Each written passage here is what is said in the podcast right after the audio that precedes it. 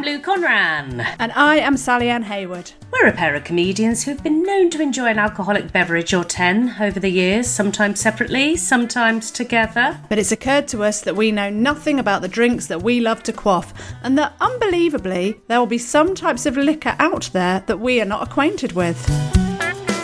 And as we hate missing out, we thought we'd invite some celebrity pals to recommend their go to tipple and drink along with us while we make them dish the most embarrassing booze related tales. And then we give our honest verdict if we are going to spit or swallow. So if it's gross, we drank it so you don't have to. And it's definitely not just an excuse to open up the drinks cabinet on a Monday night. Heaven forbid. So, Lou, how are you? Oh, really good, actually. Thank you very much. I'm fine as well. Of, uh, oh, okay. Well, I mean, I was going to ask it. I went for a um, ramble with the National Rambling Association, and we rambled for five hours, and then we went for a walk. Ah, I love the fact that what you said to me was you went, "Oh, walking takes ages," and then I thought Sally's doing a sponsored walk that's going to take her ninety-eight miles or however long it is. That you can't just do that in an hour. You know, it's not yoga. Raising money for Macmillan, and I will put the link on my um, social media. So thank you Good. very much, Lou, for bringing that up. That's anyway. right. We spoke to such a fantastic, I mean, all round everything crime writer, singer, actor, stand up comedian, everything. I mean, he's only got to put some tap shoes on and he has ticked every box, hasn't And he? I loved the way you sort of said that he was like Bruce Forsyth. I mean, I don't think the writer Mark Billingham, the crime writer, the successful million pound selling crime writer Mark Billingham, probably has never been compared to Bruce Forsyth before. But there's always a first for everything, isn't there, we're Sally? also- yeah, we're hoping that he's going to name some of his characters after us in the next in the next. yeah, I think we were nice enough for that to happen. Evil enough. I'm Oh, you'll be the evil one, and I'll be. Yeah. Oh, you would be the. You, yeah. And I'll just be a drunk in the corner somewhere that gets murdered. Yeah. But we learn if you're going to murder somebody, you mustn't bury them nude. Oh, no, you must bury them nude.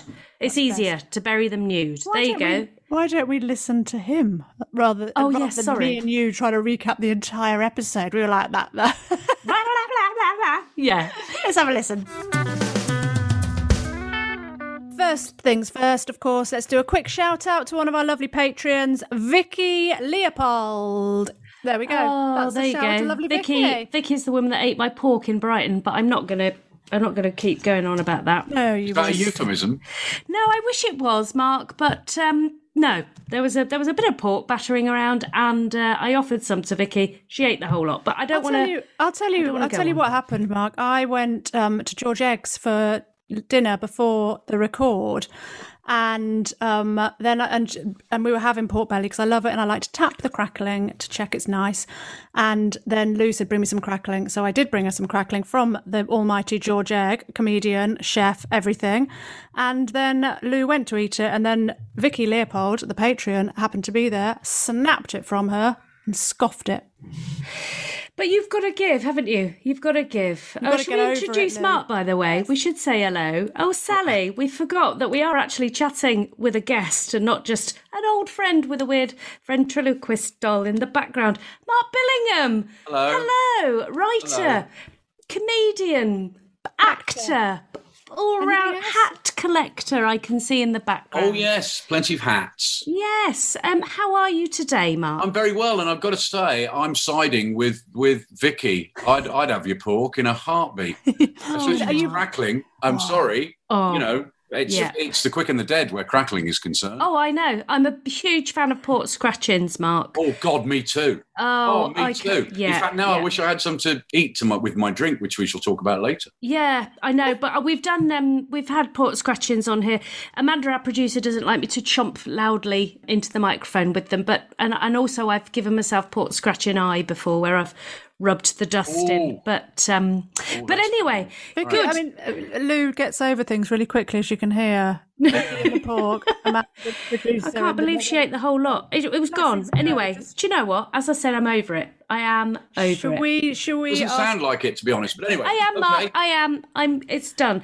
And the reason I, here we go. In a minute, I- she'll talk about a, a bad review she got, but we'll leave. Oh, that. and you'll talk about Costco. Here we go. What it is, is that my gentleman caller is a vegetarian and I have to get pork whenever I can. That's it, the end. There we go. There you Thank go. you.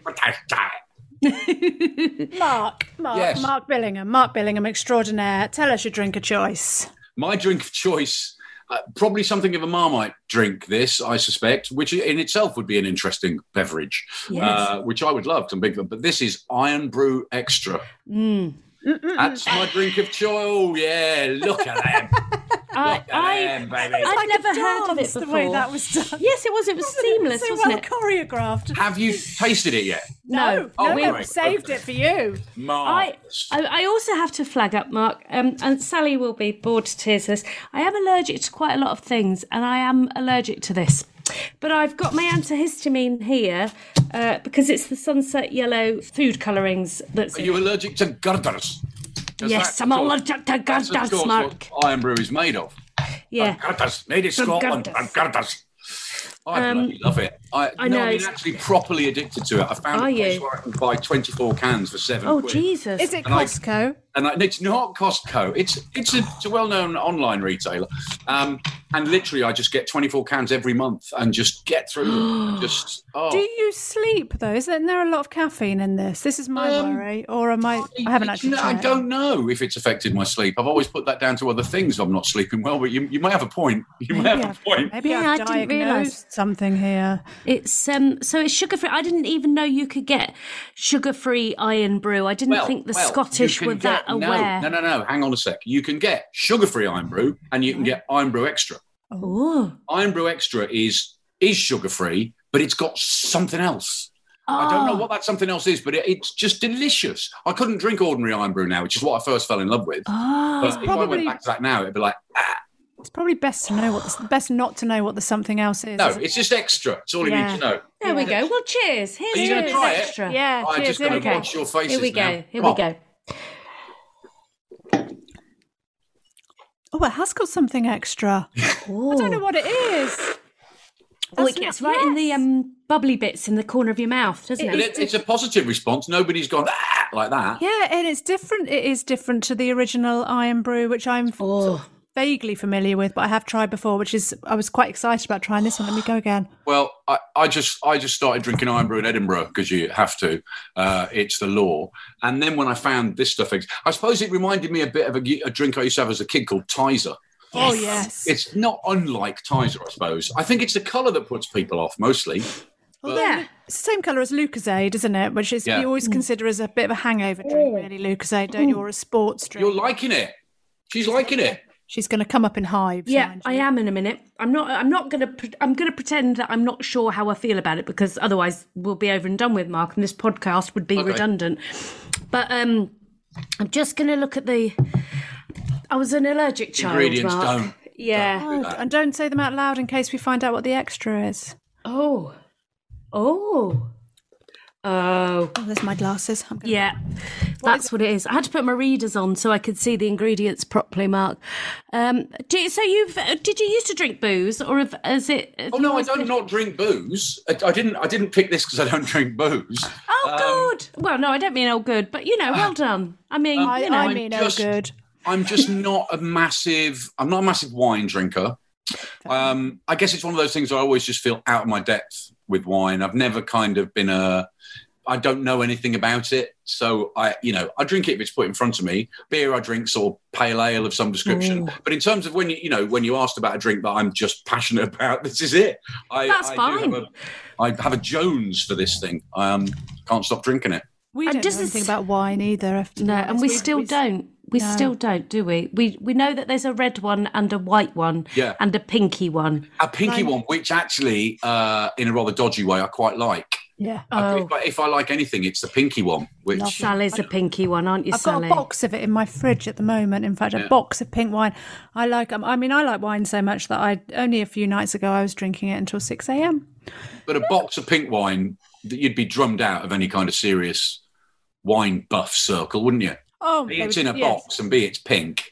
Yes. That's oh no, ridiculous. it'd be quite fun though, wouldn't it, to go into a proper wine circle with that? Everyone yeah, else had and drink their- it, and the do all that and spit it out and stuff. Yeah, that'd But, but what she hasn't told you is is this the wine that's out of date, Sal? Yeah, it is. It's out of date. Yeah. yeah. Because I bought it um, in Costco last year, and I didn't realize that apparently. Because then I googled, I was like, "How on earth is there a date on this?" Even you know, why? I didn't think wine had dates on it, but apparently in a box it lasts for for longer when it's opened, but it goes out quicker, out of date quicker. Okay. That's- that's- Listen to that glug glug glug as you call it. Oh, it. I know, I've Oh, gone back Iron in. Brew extra. Oh, terrible. Mark, Yeah. have you got any fun drunk story? Well, not even fun. Any? I mean, let's have some drunk stories when they ended in misery as well. I don't mind. Well, I suppose I should say that I'm I'm a bit weird with with I'm a bit weird with drunks. I'm I, I I'm not a fan of drunks Yeah. as a rule. Um, which, which, to be serious for just a second, is probably because I, I, I lived with one. I lived with a very bad drunk in my early twenties, and it was horrible. And it was really, really horrible. We would, we would go to parties, and uh, I would have a drink, and he would have a drink, and but he would just keep drinking, just drink, drink, drink, drink about an hour, and then he would pass out. He would just pass out in the corner. It was like a running joke. People would be putting their coats over him, and but then the end of the night, time to go. I'd wake him up. He'd wake up, turn into Incredible Hulk, and smash the place up. Oh, God. I mean, it was it was really weird. He would wake up not knowing where he was, and he would freak out. It just got a bit wearing. I mean, he did have a proper proper problem with it, and and that just and it started to make me very uncomfortable. Um, so I'm not generally good with drunks. I think I'm a pretty nice drunk. I'm a I'm a I'm not one of those people whose eyes suddenly narrow and and get a bit leery. I'm I'm a happy singy type of drunk. Yeah. really. Oh, what's you know- your, um, what was the drink that you trained on then when you were Oh. learning to drink? The first horrific horrific one was Southern Comfort, without a shadow of a doubt. Oh, it's Yeah. You know, I, I just see a bottle now in the supermarket and I feel Yeah. "Ugh." Um, it's all those crappy drinks you drink when you're a teenager that you that your mum and dad may have knocking about, like Cinzano, um, Sherry. Cinzano, bling, um, Yeah. martini, that kind of nonsense. And and back in my day, if you went to a party, you'd have like a Watney's party, one of those barrels, party four or party seven. You know, big big like like a tin, but like ten times that size, and Yeah. you just crack it and just be pouring beer out of it all night. Um, so yeah, just beer and beer and shit drinks. Really, never developed a taste for spirits. I still don't drink spirits. I don't drink whiskey or gin. Don't you? No, I, I'll have a cocktail now and again, fancy cocktail, which probably has some vodka in it or something. But no, I couldn't drink. You know, and it's a weird thing because you know when you if you have a present or something, uh, people often get you a lovely bottle of whiskey, and you go, "Oh, isn't that nice?" And then give it to somebody because I don't drink the Ooh. stuff. Well, we'll have to come to your house after Christmas then, won't we? Oh, blimey. You have to keep a list of who gave it to you so you don't give it back, don't you? Okay, That's, that's yeah, not spirits for me. Can't do it. Can't No. do spirits. Mind So you, you don't don't- cocktails though. They're kind of cocktails taste more like fruity squash, don't they? Yeah, And they're all mixed Yeah, that, that's the, together. that's why they're so dangerous, of course. When you go, oh, uh, a sea. Br- I remember getting horribly drunk on sea breezes one night. Just and, oh, breezes. the other thing, I'm a nice drunk. I'm a really wussy drunk in that I'm drunk after two drinks. Oh, same here. You know, I'm not. Oh, I mean, like th- if I went out and had three pints, I'd be knackered. I'd be that. I'd be gone. But oh that quite, it's a, quite nice there. it's a control freakery thing, isn't it? You know, I, I mean, I'm out with people sometimes having a drink, and I have a pint, and I feel very happy, and I have two pints, and then maybe I have a third pint, and I go, "Whoa!" And you know, you're on the edge. You're absolutely on the edge, and I go, "That's it." Whereas other people go, "Here we go!" you know, Yes, I, th- I think me and Sally are. Here we Here we go.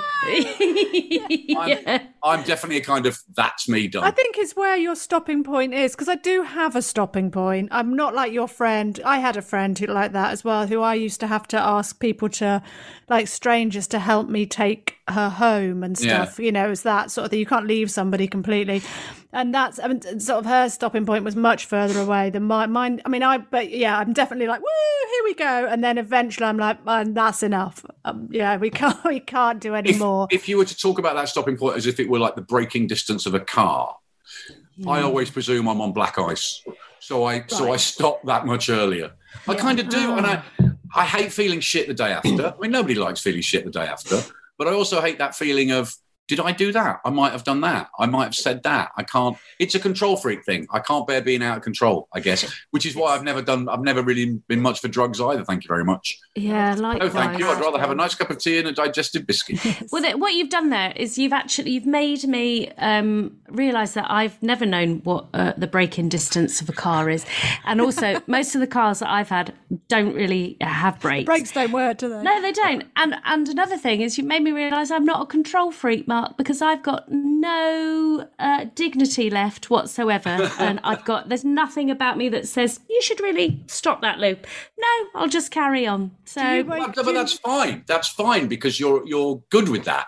Yeah. You know, there, Yeah. there are people who want it both ways. You can't have it both ways. You can't get drunk and behave like an absolute arse and then kind of go, oh, that's terrible. They behave like an absolute arse. Because the obvious answer is, well, don't do it. ne- You know, don't drink 87 Ah. pints. And But you're just going, I behave like an ass. That's what I do when I've had a drink. Fair enough. Uh, no, I'm good with that. I think that's fine. yeah. Do you? But Um, Depends having what depends what an arse is as well, though, doesn't it? Like, I mean, I got so drunk once I stole my neighbour's pizza. Yeah. When it was the the delivery person had left it outside for them, and I was like, "Oh, that looks nice." Took it in and ate it. That's a bit of an arsey thing to do, but I did buy them lots of things the next day to apologise. But I still found it funny as well. You know, the next day I thought well, that was really funny. I don't think I've ever. I don't think I've ever done anything really bad. I've had bad things done to me when I've been Right. drunk, which it, sounds much worse than it is, and it's not going to go where you think it might go. Um, me, me and my mate, coincidentally, the guy I later lived with, who was unlivable with, we were when we were about seventeen. We got horribly drunk in Birmingham, where we both lived. This would have been about 1978, so it was it was punk time. Mm-hmm. Punk had just arrived in Birmingham about a year and a half after it arrived everywhere else. We'd been to a gig, vaguely new Wagish gig pub, and we were walking home, and these two couples came past us, arm in arm. These two couples, and they were it was snow on the ground. It was the depths of winter, and a sort of good-natured snowball fight broke out between me and my mate and these two couples, or at least what we thought was a good-natured snowball fight. And it finished, and then we heard dun, dun, dun, and turned around, and these four people, these two men and these two women, jumped on us, right? Ah. And the blokes were going, "You wearing your fucking straight jeans, in your straight jeans, you fucking punk." And we were like, "What the?" And and you know, my mate at one point gr- was doing quite well against this other bloke, and then this woman jumped on his back and was punching him in the face, and basically these two couples beat the shit out of us. And we were too drunk to do anything about it because we'd been drinking very cheap beer in the Selly Park Tavern. Happy days. Uh, so yeah, yeah, out of control uh, when you need to be in control, I suppose. And when you're writing, have you? Do you drink when you write, or does is do the two things? Do things? you really think that would go well? Th- Well, is I a- don't there is know. An expression, isn't there? Um, right, pissed, edit, sober. Yeah, well, I, I don't think that was that was coined by a, a writer who was in any way successful. Um, no, God, no, you, no, I could. No, that would be ridiculous. Uh, You can't. I mean, I I've tried to. You know, sometimes I think, oh, I've got to do some work tonight, some sort of writing or whatever, and I think, oh, I might just have a glass of wine, and then you just sit and think I'll be all right, and then you think, well, that's the end of that work. And Yeah. because I've had a I- sniff, I'm like, that's I- done. honestly, don't think I've done it in you know what, like twenty three novels. I don't think I've consumed while I've been doing it. Consumed a single unit of alcohol. No, now, I would, gen- would you finish when you're writing? When you're, I don't know how you'll write it, how your pattern is, whether you just can keep, keep writing all the time, or if you finish a book and like relax then. Um, but while you're writing through the day or however many hours, do you have? Would you have a drink at the end of the day, or would you just you'll plow through until you've got the book written? Well, of? no, because quite often, because there's not, they're not set hours. You know, they're not. Yeah. It, it, I can't.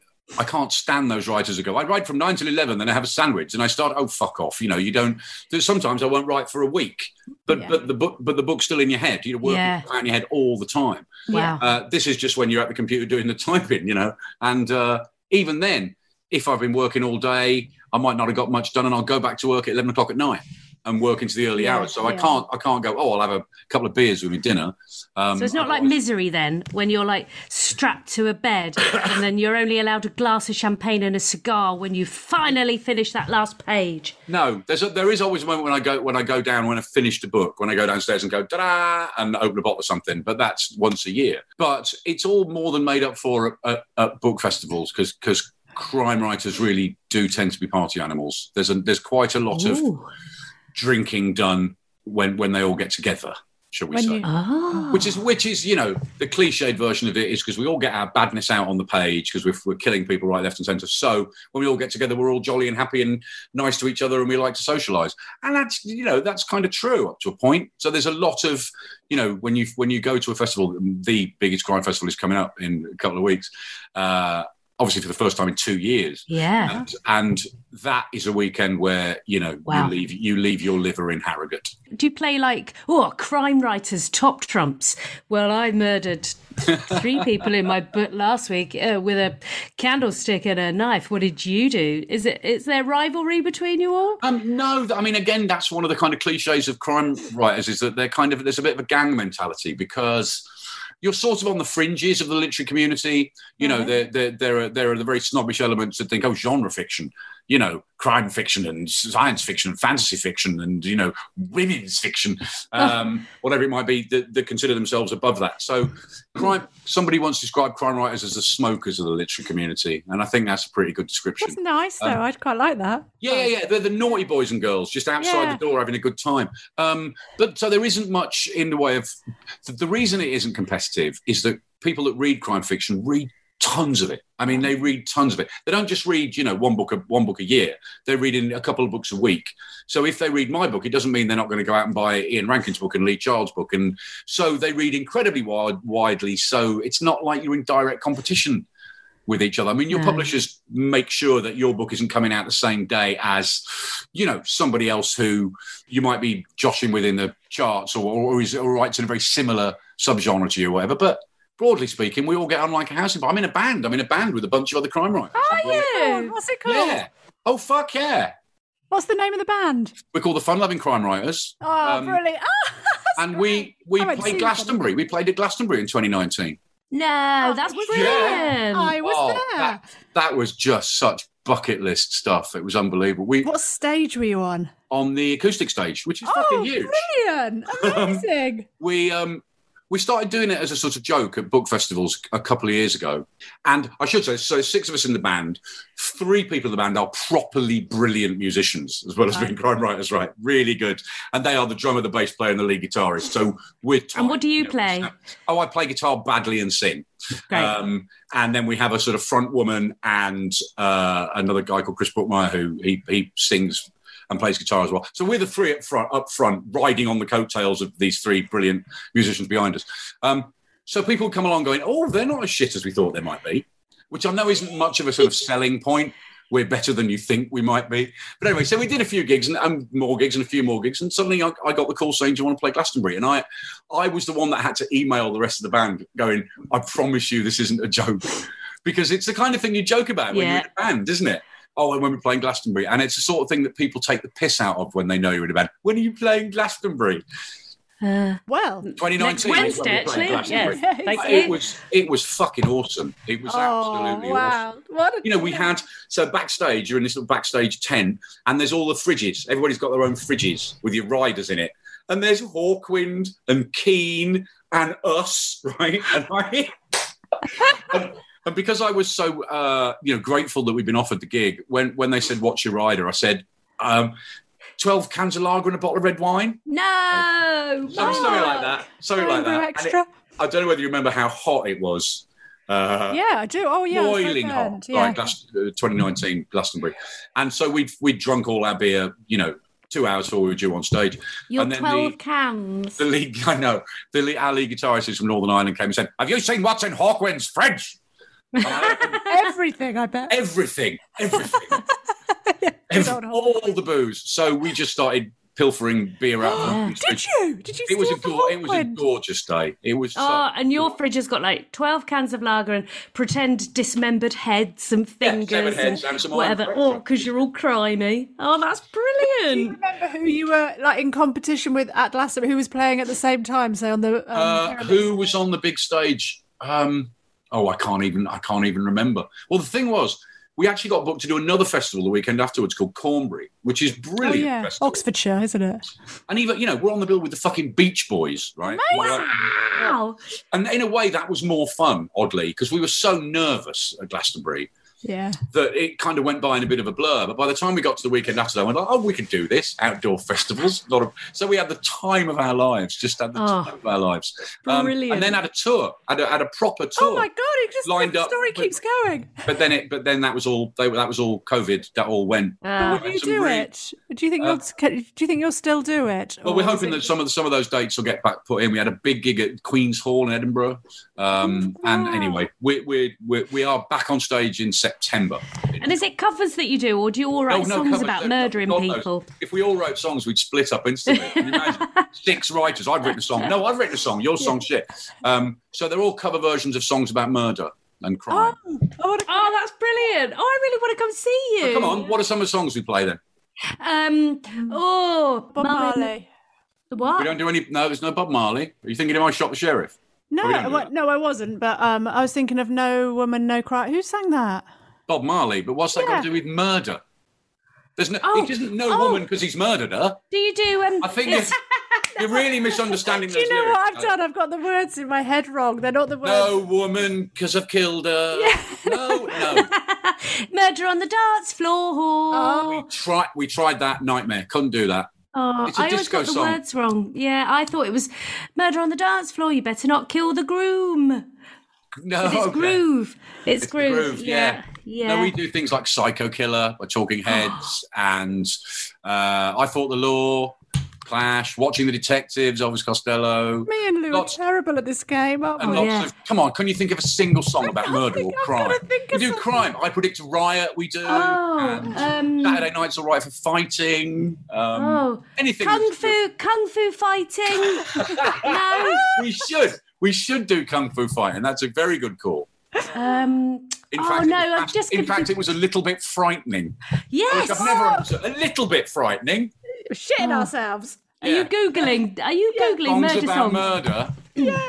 Songs about murder. I think if I died, uh, you'd have to clear my internet history because I look, I, I look like a, well, a weirdo. That's Lou, what, what do you think of crime writers' internet Well, history? looks I've got like? this book Fucking hell. today that I went to. Um, I went to a Hmm. bookshop and I bought this book by Mark Billingham called Lazy Bones, and I thought, oh, I'll have a little flick through.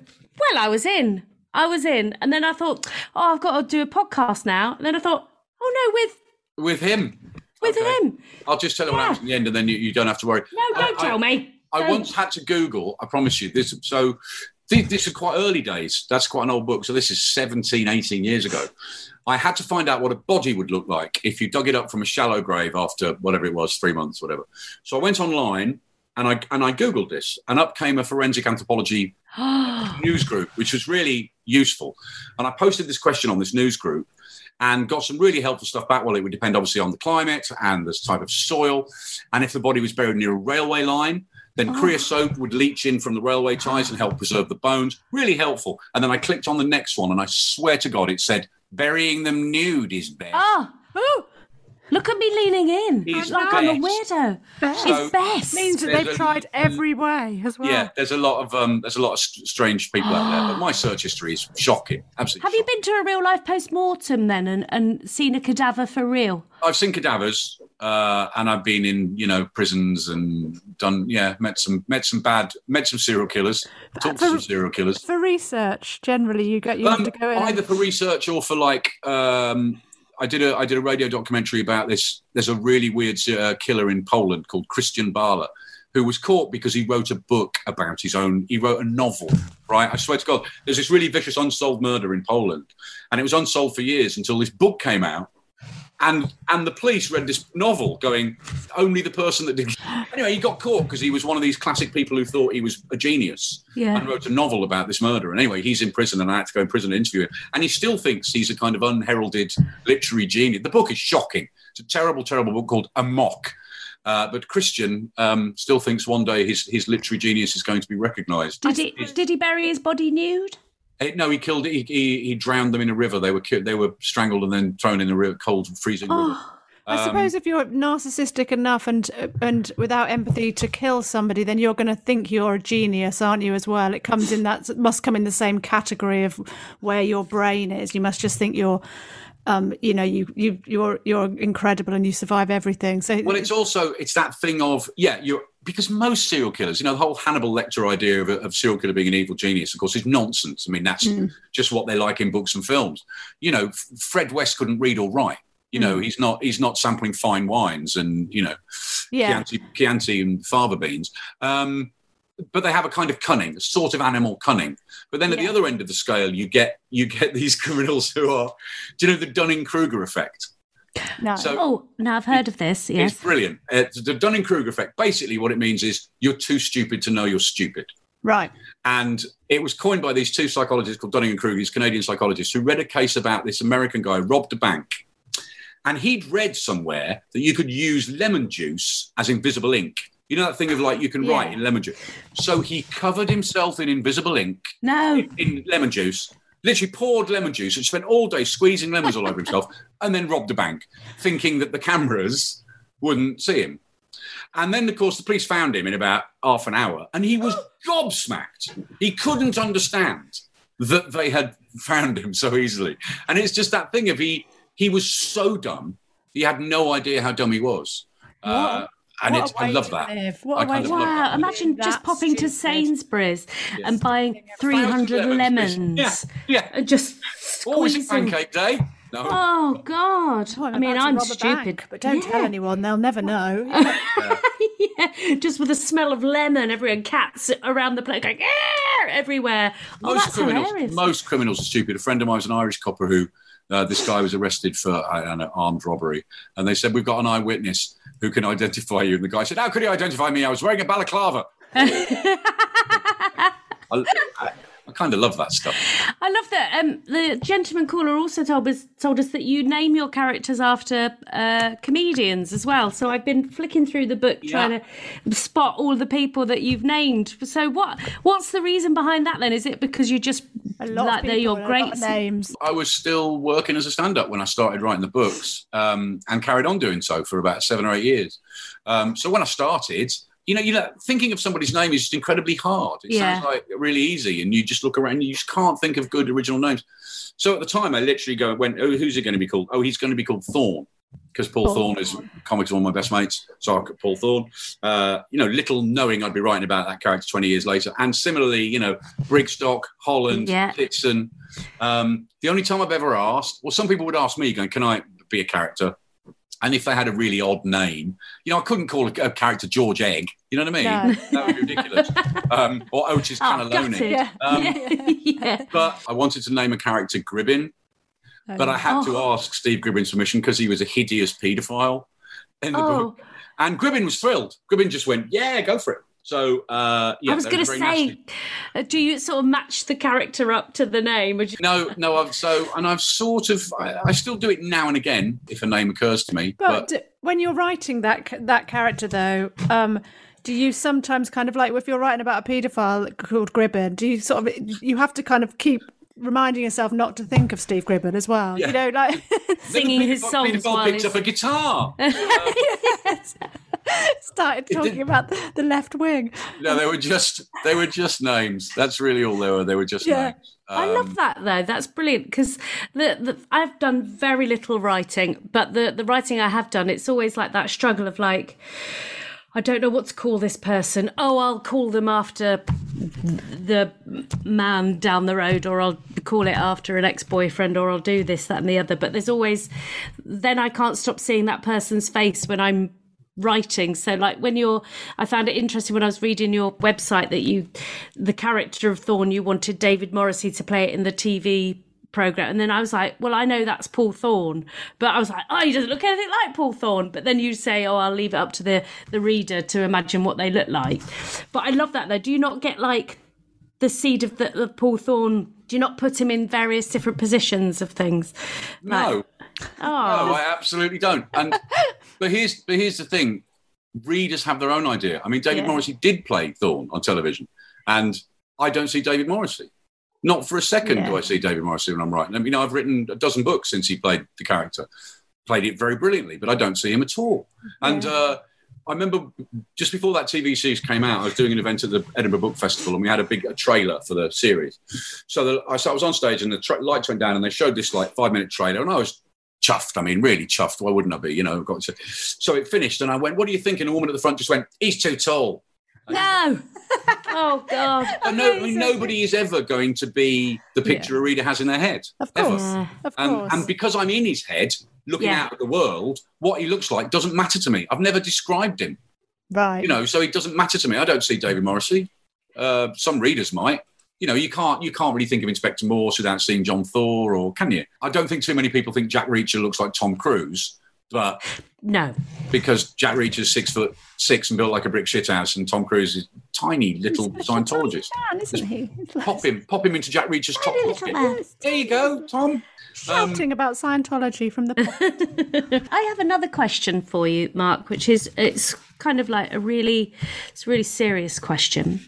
You know when you were in Maid Marian and her Merry Men, did you Yeah. get chafing from the tights? I, I, do you know what? As you say that, I'm looking up. I've got framed over there. Well, you can't see it, but it's a picture of the original costume design for my Ah, in his in his chainmail. Um, no, not chafing. Worse, worse than chafing. I don't know what they were actually made of. It wasn't. So we had tights. So these horrible sort of Hessian tights. I mean, they were a bit uncomfortable at the end of the day. Uh, and then this chainmail, which obviously what I it's called chainmail. It wasn't really. It was very heavy, but it wasn't. It was like heavy wool, knitted wool or oh something. right. And there was an episode where we had to get thrown in a river, and I was thrown in a river, and then it started to shrink. And I don't just mean like shrinking a bit, like I can't fucking breathe. Oh no. Shrinking. And we're in the river going, yeah, yeah, yeah. And everybody's going, keep filming, this is great. And we're going, no, no, we're fucking suffocating here. And they had to come in and basically cut us out of this stuff. Um, and it was very uncomfortable when you were when you had custard poured down your tights and feathers and What a brilliant job, though. it was the What best a job br- ever. It was. Oh, it was one of my ever. favourite programs oh, I ever, love ever, ever. Just brilliant. I was I a bit like, oh, I hope a listener just tuned in just then, like, and then when there was custard poured down our tights. but it's also it's also the show that I that turned me into a writer. Oddly, Oh. I mean, I was just a jobbing actor, and I went for this audition, and I got this show, which ran for like five years, and was just the best fun ever. Just running around in a forest with a big sword. Yeah. every summer. You know, it was just glorious fun. But by the end of it, Tony Robinson, who created the show, was like Mr. Busy, you know, doing all his archaeology stuff and and just said, "Oh, you write a bit, you do jokes and stuff. Come and help." So I I I started writing with him on the final series of that. So that when it finished, I'd just become a television writer by accident. Wow. Um, so if it, honestly, if it hadn't been for that show, just walking into that you know audition one day, I'd probably never written anything. and then You've just- sort of had the career of Bruce Forsyth. You're a proper all rounder, aren't you? You've written, you've acted, you're now singing and playing the guitar. Can you dance? band. I Do mean, you dance? are- Yeah. You need to be presenting a variety it's, show soon. it's what it is in all seriousness. It's very weird. I don't know what you, you two were like in the lockdown and stuff. But I, I was fine for a bit, and then I kind of hit this wall. I remember hit it, sort of hitting this wall where I went, I really hate this. I can't do this anymore. And my wife very cleverly said, "You're missing an audience, aren't you?" And it was a real sort of psychological insight. That's really what it was. Yeah. And I don't just not necessarily an audience on a big stage, an audience in the pub or an audience. You know what I mean? Yeah, It was just my family who were like the worst audience in the world because they're like, heard it. Can Yeah. you imagine every gig, every gig you do, just heard it, seen Eye that impression, rolling. shut up. Um, Here she goes. Dad's But it wa- talking again. but that's what it was because whether it's acting or doing stand up or, or writing, it's all showing off. Yeah. It's yeah, all of putting on a course. performance of one sort or another. Yeah. And I, I remember at school, the most mortifying thing any teacher could ever say was, Stop showing off, Billingham, stop showing off. Yeah. what and about it when used you to kill me. It used to kill me. And I and I vowed never to say that to my kids ever. Yes, my brother used to say it to me in front of my friends, and it's just the one thing you just go, uh, uh, because you are showing. That's why they say it. You are showing off, aren't you? You're being a dick. You No, are, but I've I've managed to eke out a living of one sort or another by doing it. Um, And you know, sometimes it can lead to. Sometimes Imagine if that was pain in the a heckle. I mean, we've been heckled with. Stop showing off. Yeah, That's stop showing echo, off. And then you're like, oh, God, sorry. You would Mum." just cry. I'd just go. go. Yeah, awful. Oh, come on, let's we- talk about let's talk best heckles. Let's talk best heckles ever that you've been on the receiving end of. I'll tell you the best one I had was um, oh two actually Blackburn. Uh, I got booed off stage as soon as I walked on. That's good. That's nice. Yeah, and then the second one, I was in the middle of a set for Agraman. Do you remember Agraman? And I do uh, remember Agraman. uh, at the coach house in Buxton, and I was quite new, and I was in my set, and then it was silent because it was shit, and then I just heard somebody going, making tumbleweed noises. There you go. That's nice. Sally doesn't get heckled because she's brilliant. Never been heckled. Oh, no, of course I have. Loads. I remember Agraman walking on in the middle of somebody's set of the Frog and Bucket or something, long, long, long time ago. Uh, in the middle of an act, turn and just taking the mic off him and going, "Right, who's got a four court scene? It's a four court scene around there." And this poor comic, you know, who's probably only booked to do ten minutes, just walked. Oh my god! I said once, I asked somebody, I can't remember, I asked a question to an audience and somebody agreed. And then I went back to her and said, uh, you know, she answered. And I said, oh, is that true? And she went, no, I was just trying to help. Oh, oh, that's nice. If I didn't think I was having a bad gig, I was told. I am. Mark, we have, oh, we haven't asked you your best tackle yet. Go on. Oh, okay. Well, so I um I was closing the late show at Jongleurs Camden.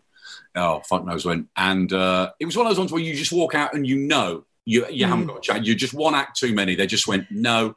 It's two o'clock in the morning on a Friday. We're all pissed. We thought we could handle it. it we're all tired. So I was really struggling. Uh, and I struggled for about five, ten minutes, and then managed to start talking to somebody in the front who was, I think, from Poland, and and I just started talking to them, and just just what's Polish for some rude? I mean, it was so cheap and hacky and rubbish. What's Polish for penis? What's Pol? And I started to get the semblance of a reaction, and you know that thing in your head where you think, I can turn this round. I, so I was going, what's Polish for this? What's and then the bloke at the back just, "Well, what's Polish for your shit? night. That was the end of that. Ah, you just And then- they've won, haven't they? Then and then you went to visit him in Poland because he turned out to be a murderer. Serial killer. now, Mark, we we ask our lovely listeners for their drunk stories. I'm going to read it. It's just a short one here, and maybe ask your opinion on what you do in the situation. Okay. Um, so. Last year, I woke up one Sunday with a sheet of plenty fused to my forehead with blood. Not having the foggiest what had happened, I told my family I banged it on a kitchen cupboard. In brackets, I was drinking screwdrivers. A few few days later, I had a flashback. I'd got up on top of the picnic table to look at the stars and face planted the stones on the way down. I'm now called Harry Plopper at home because of the scar. Should I fess up with the real reason? That's Bob. What what did they have stuck to their head? A sheet A of sheet what? of plenty. It's a um, sheet of it's plenty? kitchen roll. Oh, actual plenty. Yeah. I Yeah. thought it was like, is it is it something to do with the horn of plenty? Or it sounds just biblical, really doesn't it? thick, really and then thick they did blanket. wrap the Lord in the sheet of plenty. I, do you know, I didn't know what it was, and I just assumed you two would. So I read it with real confidence as well. A sheet you of did, plenty. yeah, like You you, knew did. exactly what it was. no, I was thinking they'll The know what sheet that of is. the sheet of fuck all. Um, Well, you should probably they- do this. It's not. It's not the worst thing in the world. They're not. They're not confessing to casually murdering somebody, are they? I mean, No, they're not. Well, I mean, I suppose we are asking. I think there's a bit more I'm to it yeah. than that. I'm just googling what a screwdriver is. Oh, it's a drink, it's isn't vodka it? and vodka and orange juice, isn't it? Oh, it's a high. Uh, uh, yes. Oh, It was in just a Fawlty vodka and Towers, orange. wasn't it? Wasn't that a drink that they kept trying to order? a screwdriver. Was Oh, that- that's um, yeah. Oh, just a vodka and orange. Yeah, oh, that's a bit it's one of- boring then, isn't it? It's one of the really basic ones. Back in the early days, it was very fancy. Just vodka oh. and orange juice. Well, well, it's well, it serves him right for pretending it's drinking really posh drinks when it's actually just a vodka and orange. And I'm glad he fell off the table. Oh gosh, she's she's certainly had her Irn-Bru extra, hasn't she? The, I think I'm hoping that the um, allergies are starting to kick in now. They I'm- are. I I'm- can. I think that this would be a brilliant mixer in a cocktail, but I don't know what to have it. Look with. what I've got. I've got some vodka. I'm Oh, is it? Oh, hello. Yeah. I might because put some Googled Aperol in mine. Hang Give on. it a go. Give it a go. I'm gonna I bear bet with you me. Vodka and Irn-Bru is a thing Yeah, of I beauty. bet it's all right, isn't it? Here we go. I put top up with a bit of Irn-Bru. I'm going to top up the Irn-Bru. Oh, look, you can hear clanking in the background. That's Lou. That's Lou Oh went to dear. Lou's cupboard. You are. what? Just heard the clanking in the background. Sorry. Yeah, I wasn't going to drink today, but Aperol. Aperol in. Mm, I Oh, don't know. Because it's They're the orange, same isn't colour, it? pretty much. It's going to go very nice. exactly, exactly. Vodka and Irn-Bru. Here we go. Oh, That's all right, actually. Vod- yeah, that's that's pretty good. Because sometimes I find vodka, like I don't like vodka and coke because it just tastes like flat coke to me. I just think it's a waste of both. But Mm. That's oh, nice. Oh, hello. There's a success story of, of Yeah. Oh, Sally, Oh, Lou. you've got Aperol. I have. But you know what I'm going to try as well? Buckfast. I Googled. Oh my God. I know, it's outrageous. It's the most We're getting really drink. Scottish. This is really, Yeah. really Scottish now, isn't it? Yeah, Buckfast and Irn-Bru Extra. How exciting. I haven't got any Buckfast left. Oh, you drank it all. Well, times are hard. Ugh, We had Buckfast with Larry Dean, one of our um, guests, Mark, and he's he. Well, he did. I mean, it is. It is no sort of known as a Scottish drink, isn't it? But it's actually made in Devon by monks, isn't it? Yeah. Is it? Yeah. Made by the Benedictine monks, Buckfast Abbey, Devon, England. Tonic wine. Go on then. Fuck me. Oh, just the That's smell. No. Oh yeah. don't do it. Actually, it's not as bad as it smells. Oh, It's actually that is an improvement. That makes the Buckfast drinkable. does it taste Okay. like Vimto? I don't know what it tastes like, but it's not that bad.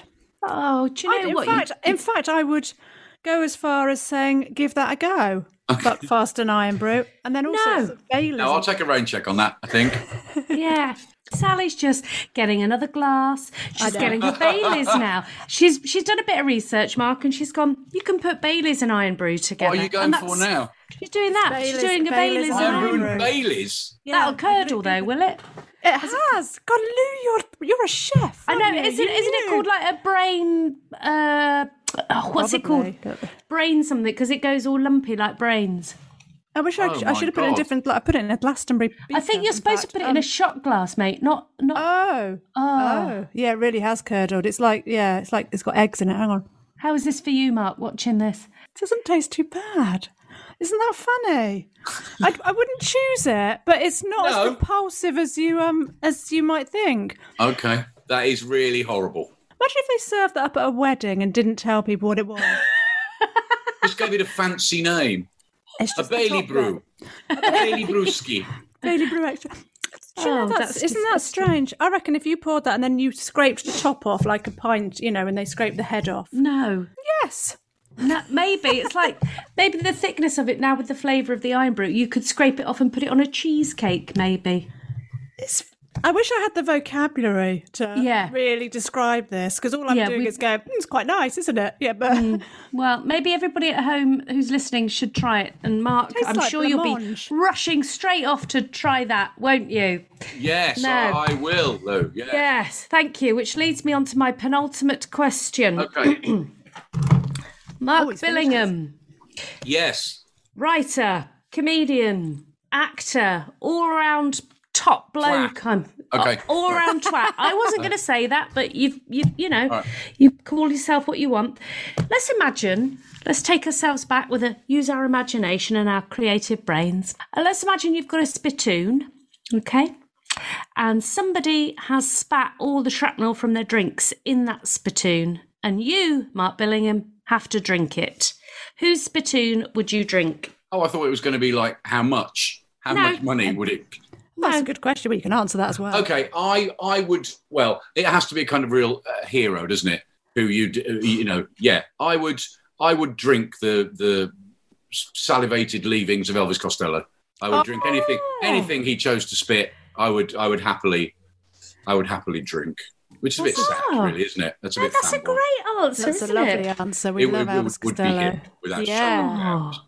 Shadow. Oh, I wonder what or- he'd have in that in Yeah. that spittoon. I wonder what. Um, well, I think in days gone by, um, when he wasn't quite so clean living as he is now, all veggie and, and very clean living, it would have been all manner of all manner of booze, all the Everything. all the booze known to humanity in the in the late seventies and eighties. it eighties. would have probably looked like my Yeah, it certainly wouldn't would. it? It It was certainly would. curdled But, and um, not I, I got to I got to meet him, and it was the it was one of those moments when it's like this could be this I could be crushed and have my life destroyed. Yeah. yeah. I got so I'd been to see him. Well, I mean, dozens and dozens of times I've been to see him, but I went to see him in 1986 at the Royal Court Theatre in Liverpool, and he used to do a thing with a big spinning songbook. So he had a huge wheel of songs, and he'd get people out of the audience, and they'd spin this huge wheel. So it was like a quiz show, and whatever song came up, the band would play, or they'd play, and it had all sorts of weird songs, ABBA songs on it. And it Oh, wow. In 1986, and I got up on stage at the Royal Court Theatre Liverpool. 30 years later, I meet somebody at a publishing party and I say, So what you got coming out? And they go, Oh, well, publishing Elvis Costello's autobiography. And I'm like, What? You're never. And I get all excited. And they go, So are you a fan? And I go, Yeah. And, I, and the woman goes, Oh, week later, I get an email going, Would you like to interview Elvis uh, on stage when his autobiography comes out? And I'm like, You know, the quickest yes ever, right? Yeah. But then, like, I'm interviewing Elvis Costello too. I'm interviewing Elvis Costello Yeah. on stage at the Royal Court Theatre in Liverpool. 30 Wow. years, almost to the day that I Oh my goodness. And so I got to, and I was walking from Lime Street Station to the theatre to meet him like an hour before the show. And I'm thinking, if he's remotely horrible to me, I mean, I will be crushed. Yeah, I will be yeah. absolutely fucking crushed. I mean, why would he be, right? But you have that never meet your heroes thing. And as it was, he was nice and we sat in his dressing room for an hour talking about Bob Dylan and whatever. And I'm just like, Wow. if you could tell my 17 year old self. Yeah. Um, so he is my absolute hero. But we have to decide now whether your drink of choice, Mark Billingham, Oh, is a spit or a swallow. for you two. Yeah. Yeah. Well, I, well, well, it's for swallow for you, isn't it? Obviously. Um, for me, I mean, Lou has. Okay, well, I'm, I'm now watching. I'm watching Lou just necking it like a champ. well, I forgot there was Aperol in that. Yes, that's a swallow from me. Yeah, it's a swallow from me, and I'm surprised because I don't like sugar-free drinks at all. But as we established at the beginning of the podcast, we don't know what that extra is, do No, we? That could I'm be. very pleasantly surprised because I really expected double spitting. No, Because- You? Oh. Yeah, I did because this is a, like I say, it's a marmite drink. I, I've given it to all sorts of people who've gone. Ah! They do that face. Ah! Really? no, no. But Irn-Bru's great anyway, isn't it? Well, you have to sort of come back to me in about two weeks because if it's still sitting in my fridge, because I did buy the bumper bottle, then um, it might be a, might be a mind change there, mightn't there? But at the moment, I mean, it might just be the conversations that, that's made it a. or swallow. the Baileys that you've just chewed on Yeah, for the half an hour. Bailey's. The, um, That's a that's a spit. Shall I, that's shall I tell a you spit. which one the best out of them was vodka, Buckfast, and Bailey's, wasn't it? Um, I would say the um, vodka mixed was the best out of the three, then the Buckfast, and then the Bailey's. Yes, Well, but I'm purely the Bailey's was because of the curdling. The Baileys would be bottom of, of a list that included fucking strychnine. Mark, Yes. thank you so much for Thank joining Mark. us. Oh, thank you. Well, there's an. I've got an empty can of Irn-Bru. I'm glad you you're both Ah. following the Irn-Bru. And we'll to yours at Christmas when you get all those bottles of spirits that All you the bottles don't of whiskey that I want. can't drink. And we're going to come and see the fun-loving criminal, not fun-loving, yeah, fun-loving. What what are they called? Crime No. writers. We're called Crime the writers. crime writers, not to be confused with the fun-loving criminals. Yes. And we will Really expect um, some characters to have her surnames in your next book, please. Thank you. Okay, no, they're good. They're good surnames. I can easily do Thank that. you. It's when Thank people you. have got silly surnames you can't. Well, you know.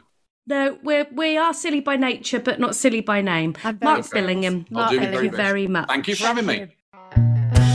Spit or Swallow is produced by Amanda Redman. If you want to get in touch with us about what you thought about the drinks that we've tried, or recommendations of your own, or you feel like sharing your worst drunken story with us, then please do. On Twitter and Insta, we are at Lou and Sally. Facebook and TikTok is Spit or Swallow Podcast, or email us at spit or swallow podcast 34, that's the numbers 34, at gmail.com. If you've enjoyed the podcast, then please subscribe and leave us a review because this helps other people find us. And if you want to support the podcast, then go to www.patreon.com forward slash spit or swallow podcast, where you can find some bonus content. Thanks to ACAST for hosting us, but most of all, thanks to you lot for listening. That's all for now. See you next time. Bye!